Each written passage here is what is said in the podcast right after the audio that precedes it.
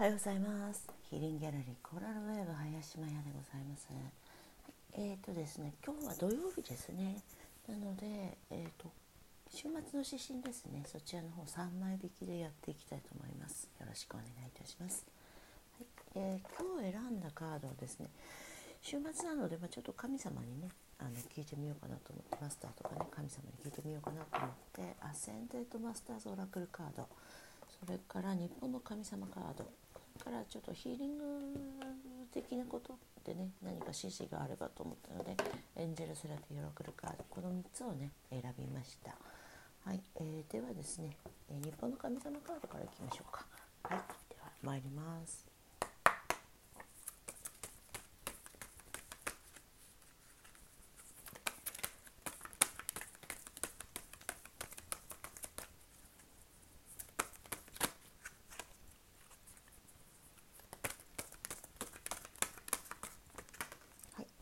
いちまい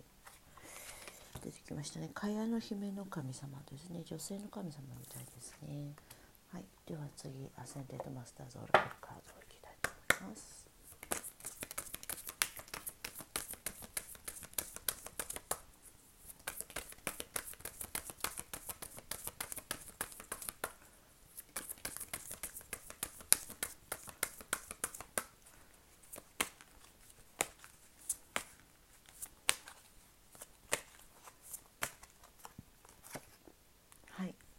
フォーカスアポンユアストレンスということで、アポロの太陽神ですね。アポロが出てまいりました。はい、では次はエンジェルセラピーオラクルカードですね。はい、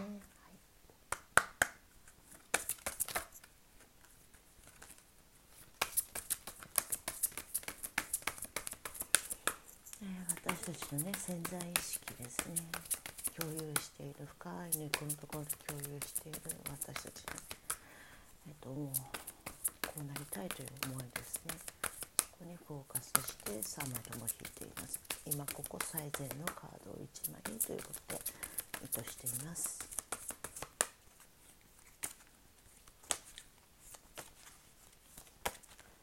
はい、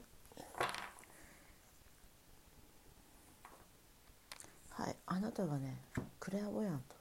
トです。クレアボヤントっていうのは投資ですね。はい、えー、珍しいカードがちょっと出てきましたね。はい、ではまず日本の神様カードから見ていきましょうかね。はい、かやの姫の、えー、かやの姫の神様。はい、ちょっとかやの姫の神様。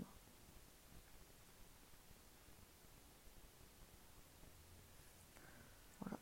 ちょっと待ってくださいね。出てこないかやの姫の神様。えーと、あれ、あ、出てきた。はい、よんじゅうにページですね。はい、えー、野山に出て匂いを感じてください。野は生命力に満ちています。土に根ざす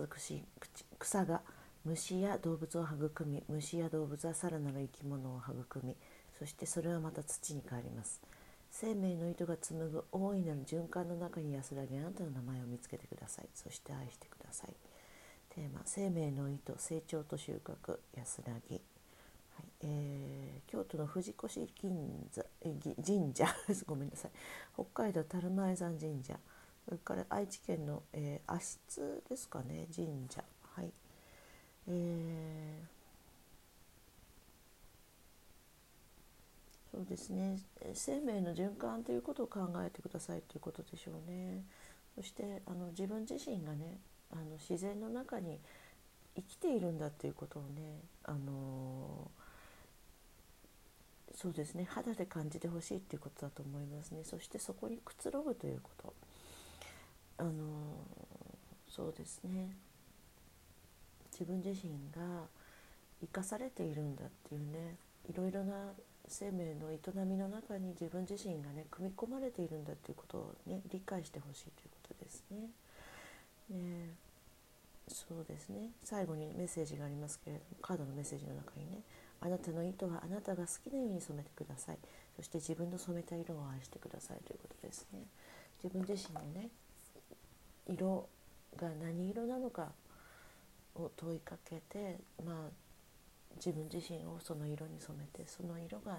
をねあの愛し育んでほしいということだと思いますね。はい、では次はアポロですね。フォーカスアポイントストレス、あなたの強さですね。あなたの強さ、そうですね。に強みでもいいかもしれないですね。今の言い方だとね。でもあなた自身の持ってるそのポテンシャルですね。能力、能力そのもの、持ってる生命力ですね。そういうものにフォーカスしてほしいということですね。うん。ね。そうですね。あなた自身の強さにね、えーと、フォーカスしてほしいということですね。うん。同じことの繰り返しになっちゃいますけどね。で最後のカードが、えー、とエンジェルセラピーからね「You are profoundly clairvoyant」ってことでね、あなた自身は透視をする能力がありますということですね。イマジネーションを使いましょうということですね。目を閉じてじーっとしてると何かにフォーカスすると、イメージでもいいです、問いかけでもいいです、すると何かしらビジョンが見えてくると思うんですね。何も見えなくてもいいんです。そうすると心の声が聞こえてくるかもしれません。それはあのクレアオーディエンスって言って、あの私が使っている能力のメインなんですけれども、あの五感以上のものですね、第六感というものが信じてくださいということだと思います。なので、えー、生命の営みというものに身を委ねるということ、それからあなた自身の強さということにフォーカスするということで、それをあのそれを自分の中であの自覚することによって、あなた自身がねあの見えないはずのビジョンが見えてきますよということだと思いますね。ちょっとなのであの自然の中にねあの、まあ、外出自粛しなければならない時期ですけれども、あのちょっとね窓を開けるとかベランダに出るとかね、お庭に出るとかして、あの空を見上げるだけでもいいですね。雲の流れを見たり、そういうものの中に自分が育まれてあの包まれているんだということをね、ちょっとあの思いを馳せてみると、何か風が吹いてきたりとかね、あのそうですね、目の前に通る人がいるかもしれません。なんかそういう人たちと、そういう人、そういう存在とねあのつながっているんだっていう、全ての存在と自分はつながっているんだ、一人じゃないんだっていうことをね気づいてほしいということでもあると思います。そうすると人っていうのは強くなりますよね。あ、一人じゃないんだ、孤立してないんだ、孤独じゃないんだってね、みんなと本当はつながってるんだっていうことになると、強さが自分の中に育まれていくと思います。あ、一人じゃないんだって思うと頑張れるかもしれないってあの思いますよね。で、あの静かに座って自分がどうしたいかということをね、これからどうなっていきたいのか、今どうなのか、これからどうなっていくんだろう、じっと座って考えてみてください。そうすると何かねあのビジョンが見えてきたり、声が聞こえてきたり、自分はこうしたいんだということが分かってきたりするかと思うので、なんかそういうことをねちょっとこの週末時間がある時にやってみてください。はい、今はっぷんにじゅうきゅうびょうですね。えーと今はね お, お題引いてるんですよね。ちょっとまあギリギリまで喋りたいなっていうねことなんですけど、お題引いてて、フリートークじゃなくてお題トークですね。えー、今までされた告白、どんなシチュエーションだった。はい、えーと主人とお付き合いすることになった時なんですけれども、私がインフルエンザでねあの寝込んでたんですね。寝込んでたというよりもインフルかかったかもしれないって言って、でインフルチェックにね行ったんですね。でそれでまあ エー 型陽性っていうことが分かって、でまあいつかかんだかよっかかんだか自宅であの療養しなきゃいけないのが あ, のあったんですよね、会社の規約でね。なのでまあ一人でやらなきゃいけないななんて思ってて、陽性だったよって連絡したらね、そしたらちょっとしばらく考えてね、俺行くって言って、お見舞いに行くよって言ってね、で来てくれたんですね。でお互いマスクして私の家でね一晩過ごして、何もなくねそう、それで次の日の朝にキッチンでねふたりで立ってて、彼がご飯を作ってくれた時くれてた時に、それはまあでもプロポーズ、お付き合いしましょうというよりもプロポーズだったんですけどね、あの同い年のうちにねあの結婚しようって籍を入れようって言ってくれたのがね、あの、はい、なので日常の中にあった、私の自宅でね、日常の中で暮らしの営みの中でね、あの彼がそうですね、私がコーヒー入れてた時だったかな、ちょっとお腹鳴っちゃいましたけどねそんな感じであのプロポーズされましたでちょっとあの詳しいこととか覚えてないですけどね、ちょっとなんかあまりにも自然な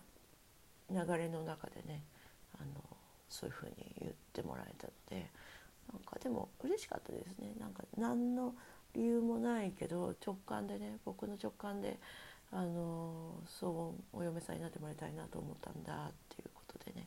あの言ってもらいました。それで、えーと、にかげつにかげつもしないうちに籍入れて、今まで今日現在がありますということでね、はい、台所で、はい、キッチンでね、はい、あのお付き合いしましょうということをすっ飛ばして、はい、プロポーズされました。以上でした。はい、そういうね、あのプロポーズ告白もあるかと思いますのでね、はい、えー、皆さんどんな、あのまだの方はね、どんなシチュエーションになるんでしょうかね、はい、ということでした。じゅういっぷんじゅうななびょうぐらい喋りましたので、今日はこれにて失礼したいと思います。何かでフリートークしたいなと思ったら、またこちらの方に戻ってきたいと思いますので、えー、今日もね、えー、楽しい一日をお過ごしください。えー、それではね、はい、えー、Have a nice day。 ありがとうございました。失礼いたします。